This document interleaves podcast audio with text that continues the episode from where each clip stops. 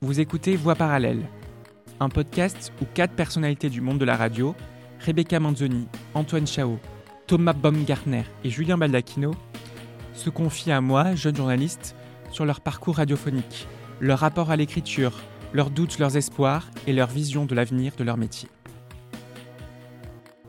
Après avoir parlé dans le premier épisode de la découverte de leur voix professionnelle, on parle dans cet épisode 2 de leur première expérience marquante, de comment ils ont trouvé leur place. Voix parallèle. Épisode 2. La montée en puissance.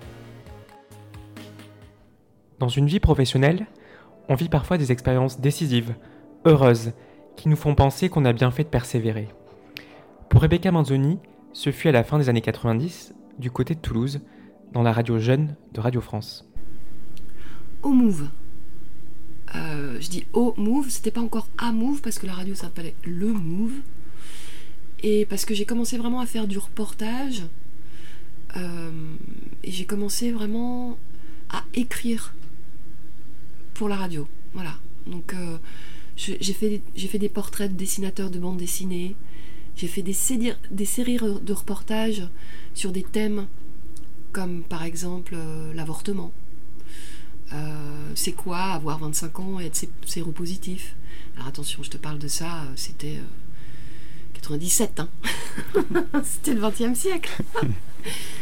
Mais voilà, là je me suis vraiment épanouie en radio parce que c'était du temps long. Je pouvais rencontrer, même si c'était des chroniques qui duraient 5 minutes, euh, c'était des rencontres qui étaient feuilletonnées, donc je passais du temps avec les gens et on me donnait toute liberté pour avoir un ton On me disait pas. Euh, je pense que quand on est un très bon journaliste dans un journal, on a aussi un ton et une écriture.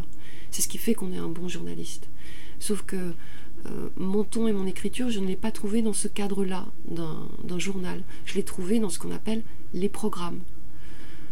donc oui, c'est au Move que j'ai commencé à, vraiment euh, me dire ta place, c'est là qu'elle est. Quoi. Le point de bascule pour Antoine Chao a eu lieu à peu près à la même époque, mais à Paris, à la maison de la radio, grâce à une émission de reportage pas comme les autres, là-bas si j'y suis. Moi j'écoutais bien évidemment là-bas si j'y suis, hein, comme euh, voilà, un, horizon euh, inatteignable, hein, parce que c'était voilà, la Maison Ronde, Radio France, etc. C'était le disons, euh, la, grande émission de reportage euh, de l'époque. Et puis effectivement, un jour, Daniel m'a appelé, euh, Daniel Mermet m'a appelé parce qu'il avait entendu parler de mes projets, de mes radios, de mes radios. Et, et, le, réalisateur de l'époque, hein, Bruno Carpentier, qui avait un peu participé à créer l'identité sonore de cette radio, lui-même venait de Radio Nova. Hein, Daniel avait quand même euh, le talent d'aller chercher des gens à l'extérieur qui pouvaient alimenter une façon de faire de la radio différente, ou la radio qu'il voulait faire lui en tout cas. Et du coup, Bruno Carpentier, en partant euh, de la bas j'y suis pour aller euh, réaliser l'émission de Pascal Clark qui arrivait sur France Inter, donc il voulait aussi une façon de réaliser, une couleur d'antenne et puis différente. Euh, alors Bruno euh, a enfin j'étais m'a mis dans la liste de ceux qui pourraient le remplacer quoi. Du coup j'ai eu euh, voilà le coup de fil de Daniel au milieu du mois de juillet pour démarrer en septembre alors que je, je connaissais pas vraiment le métier de réalisateur à Radio France quoi. Moi effectivement je réalisais des émissions avec des ordinateurs bidouillés. On était bien évidemment déjà en numérique depuis des années. Surtout ces, ces radios pirates quoi toutes ces radios pirates, mais euh, Radio France, ils étaient encore, on était encore, euh, enfin ils étaient, j'y étais pas encore, mais c'était encore, c'était le balbutiement du numérique à Radio France, donc en, 2000. Et euh, moi je suis rentré en 2001. Et du coup, il y avait aussi tout, à inventer, à chercher au sein d'une maison comme Radio France. Thomas Baumgartner a lui beaucoup lu d'ouvrages universitaires, écouté d'archives, multiplié les expériences littéraires et sonores avant d'arriver à ses fins. En créant et proposant à France Culture l'émission de ses rêves, Les Passagers de la Nuit, dont l'esprit n'est pas si éloigné d'écrivains comme Queneau ou Pérec et du courant de l'Oulipo. Quitte à s'éloigner du journalistique plonger dans l'artistique. L'Oulipo, qui est l'ouvrage de littérature potentielle, se, donne, comme ils disent, ils fabriquent leur propre labyrinthe pour se donner comme mission d'en sortir. ça pouvait être le cas de certaines des productions qu'on a faites dans Les Passagers de la Nuit, d'être un peu strictement sur la base de dispositifs rigides et qui peuvent donner de très belles choses. Mais euh, globalement, on était euh, sur plusieurs types d'écrits. Tout d'abord, on passait de la nuit, c'était. Euh, on a eu deux saisons. je pense qu'il y a eu entre. sur les deux saisons, 50, 60 personnes qui ont dû produire des choses. Donc, c'est l'écriture de chacun qui comptait, c'était plutôt le caractère de chacun qui comptait et l'idée de base. Et donc, non, on n'était pas tant dans une histoire de, de contrainte, c'est ça le mot-clé à l'Olipo. On était dans une histoire plutôt de liberté, euh, sans contrainte autre que celle de l'antenne, mais avec euh, une volonté qui est euh, une écriture singulière, à la fois globale de l'émission et puis des éléments qui étaient proposés, qui pouvaient être des séries. donc à quelque chose de très signé. Et là pour le coup, j'essaie d'expliquer aux gens que la radio n'était pas un art dont, on était les artistes, mais plutôt un, artisanat qui restait collectif. Je, craignais toujours le côté voilà mon petit tableau, pour continuer sur la métaphore de peinture, voilà mon petit tableau, voilà ma petite œuvre, ma petite sculpture, et je l'encadre et ça bouge pas. Et en fait, comme la radio est un flux, euh, et même avec le podcast où il y avait la réécoute possible, comme la radio est un flux, ça passe. Donc euh, il valait mieux euh, y aller avec la modestie de l'artisan plutôt qu'avec l'ego de, de, supposé de l'artiste. Environ une décennie plus tard, la vie professionnelle de Julien Baldacchino a aussi changé grâce à l'élaboration d'une émission atypique le jeune journaliste voulait absolument consacrer une chronique à une de ses nombreuses passions, l'art contemporain. Et en cadeau, Julien Baldacchino nous permet d'écouter un extrait de son bavardage préféré. Bavardage, septième épisode, septième salle de notre exposition virtuelle. Bonjour Julien Baldacchino. Bonjour Laetitia, bonjour à tous. Et bonjour à Berenson, votre robot amateur d'art qui est toujours avec vous j'imagine. Oui, c'est exact. Bonjour madame. Alors Julien, à quoi est consacrée la salle de l'expo dans laquelle vous vous trouvez aujourd'hui? Eh bien écoutez, je n'en ai aucune idée puisque j'ai l'impression que tous les cartels qui décrivent les œuvres sont mélangés, on ne peut pas vraiment s'y retrouver. Fake news Pardon, Berenson Cette salle est consacrée aux fake news, aux tromperies qui ont touché l'histoire de l'art. Tenez, jetez donc un œil à ce beau tableau. Salut Ah, c'est un tableau du douanier Rousseau vous voyez cette jungle luxuriante que j'arbore, ces paysages exotiques, ces animaux sauvages? Oui, bien sûr, c'est ce qu'on connaît le mieux du douanier Rousseau. Eh ben, c'est fake news. Pardon? Il a raison. Henri, celui que vous appelez le douanier, il n'a jamais voyagé. Il est resté en France toute sa vie. Tous ces tableaux, il les a peints en s'inspirant de ce qu'il voyait au jardin des plantes, par exemple. Mais ne vous étonnez pas de voir des oranges pousser ailleurs que sur des orangers. Il laissait aussi libre cours à son imagination. Ne croyez pas que son art a une valeur documentaire, ce n'est que de l'art. Euh, mais c'est un, projet qui avait vachement mûri en amont. Euh, à la base, c'était un blog, un truc que je faisais à l'écrit. Euh, je m'étais dit, je, ça faisait longtemps que je voulais parler d'art contemporain, je ne savais pas comment en parler. Il y a eu deux déclics, euh, une visite dans un musée où la médiation, l'audio guide était fait par les artistes eux-mêmes, puis une, pièce de théâtre et un film qui s'appelle Musée au musée bas, dans lequel des œuvres d'art parlent. Euh, c'est deux personnages qui s'appellent Sulky et Sulku qui se baladent dans le musée et qui parlent de l'art. Et la collision de ces trucs-là a fait que je me suis dit, tiens, si on faisait parler les œuvres d'art. Donc d'abord, je l'ai fait à l'écrit. Ensuite, je l'ai proposé euh, en fiction audio, mais très, euh, très classique, vraiment avec une histoire, un truc feuilletonnant.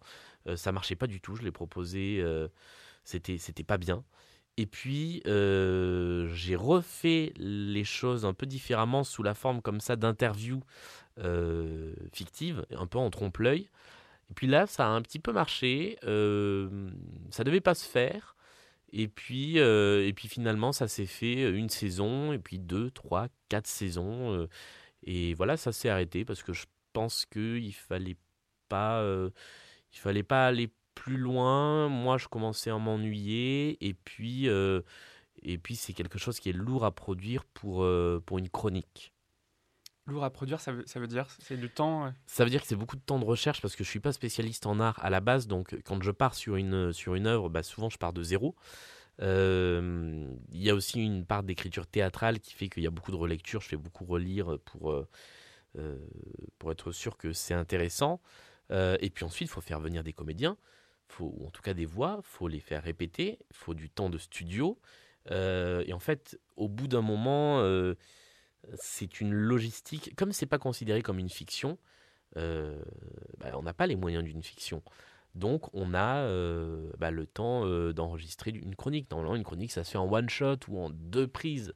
Là, il y a des, y a des, épisodes de bavardage qu'on a fait en 5, 6, 7 prises. Ça prend beaucoup plus de temps et ce temps, on l'a pas forcément. Euh, donc voilà, la production n'était pas facile et à un moment, j'ai préféré arrêter plutôt que de commencer à faire les choses à la va-vite parce qu'il fallait les faire. Parfois, les circonstances nous poussent à nous dépasser, à franchir des paliers. Pendant longtemps, l'été à Radio France a été le moment où certains jeunes journalistes pouvaient sauter dans le grand bain.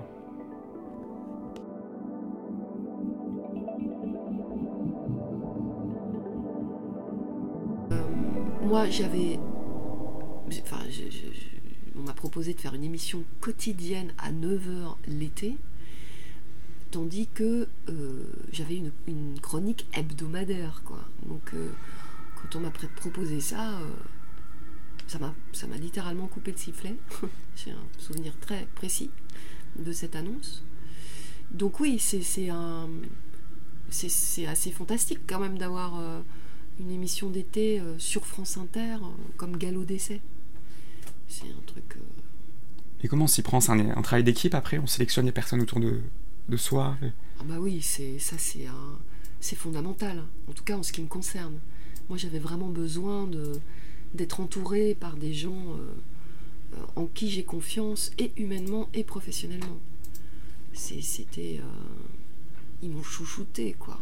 Parce que, parce que j'avais l'impression de sauter à l'élastique. Enfin, c'était un tel enjeu pour moi. Je savais que c'était ça que je voulais faire. Donc si tu plantes le truc, c'est un, c'est un peu lyrique de le dire, mais c'est pas tout à fait faux non plus. Si je plantais ça, j'ai l'impression qu'il fallait que je repense toute ma vie, quoi. Si tant est qu'elle fut pensée, tu vois. Enfin, enfin, en tout cas, il fallait vraiment que je révise complètement mes plans. Donc oui, être entouré par une réalisatrice qui était expérimentée même assez maternelle, en fait, qui s'appelle Michel Billot, qui travaille plus ici aujourd'hui, mais et c'est ce que je cherchais. J'avais besoin de ça.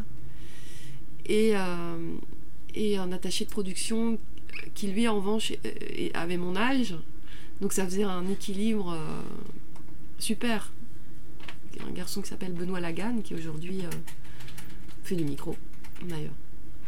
Une fois ces premières difficiles mais jouissives étapes passées, on sait mieux qui on est, ce qu'on est prêt à laisser de côté et les choses sur lesquelles on ne veut surtout pas transiger. Julien Baldacchino nous parle de son état d'esprit actuel par rapport à son métier. S'il y a quelque chose euh, auquel je suis prêt à, tourner le dos, euh, ce serait l'actu, pas l'info, parce que euh, c'est important et je me considère, je me considérerai toujours comme journaliste, au moins en partie, même si un jour je, je me mets à faire des choses qui n'ont plus rien à voir avec l'actualité. Mais l'idée, c'est toujours d'apporter du contenu, d'apporter de l'information à l'auditeur. Euh, donc non, l'info, euh, c'est capital. Après, ce qui est intéressant, c'est travailler la façon d'amener l'info. Et beaucoup plus, il y a beaucoup plus de façons d'amener de l'info que euh, le reportage et les journaux, qui sont les deux disciplines maîtresses de, la radio, auxquelles je tourne pas du tout le dos et j'adore quand j'ai l'occasion de, faire un petit peu de présentation à Inter, j'adore ça aussi. Et pour finir, dans chaque épisode, la parole est donnée à une nouvelle voix, à l'un de mes camarades. Mon camarade de spécialité, Nam Durieux, aime décrire, raconter. À travers ses mots nombreux apparaissent toujours des paysages, des décors, des personnages. Nam vient du théâtre, il aime aussi improviser, et en radio, c'est un véritable conteur. Avancer dans la radio, c'est un vrai parcours de combattant. Il te faut trouver ta voix, ton écriture, dompter les contraintes techniques pour plus tard en jouer, et tu dois surtout trouver ta place sur la galaxie radiophonique, trouver une planète, une antenne dans laquelle t'épanouir professionnellement et personnellement, et pour ça il faut pousser les portes, intégrer une rédac, une émission, se fondre dans le moule, tout en jouant de tes spécificités, ne pas perdre des objectifs, un vrai jeu d'équilibriste. Pour moi, les quatre parcours euh, qu'on a entendus sont la preuve que l'on peut être journaliste et créatif que la radio est maniable, qu'on peut toucher à tout, s'éloigner du journalistique pour plonger dans l'artistique. La radio pour moi c'est une pâte, on la malaxe, on la retravaille à l'envie, on y fait heureusement pas que de l'actu. Si c'est le média de l'ultra contrainte du point de vue technique, c'est aussi paradoxalement celui de la liberté. On peut exploser les formats, développer des projets innovants, inventer des styles de narration et vraiment prendre du plaisir à l'antenne. C'est pour ça que j'ai choisi cette voie. Dans le prochain épisode, on parlera de la recherche de la liberté artistique et professionnelle, du moment de la maturité où on commence à saisir et à approfondir ce que l'on aime dans son métier journaliste radio.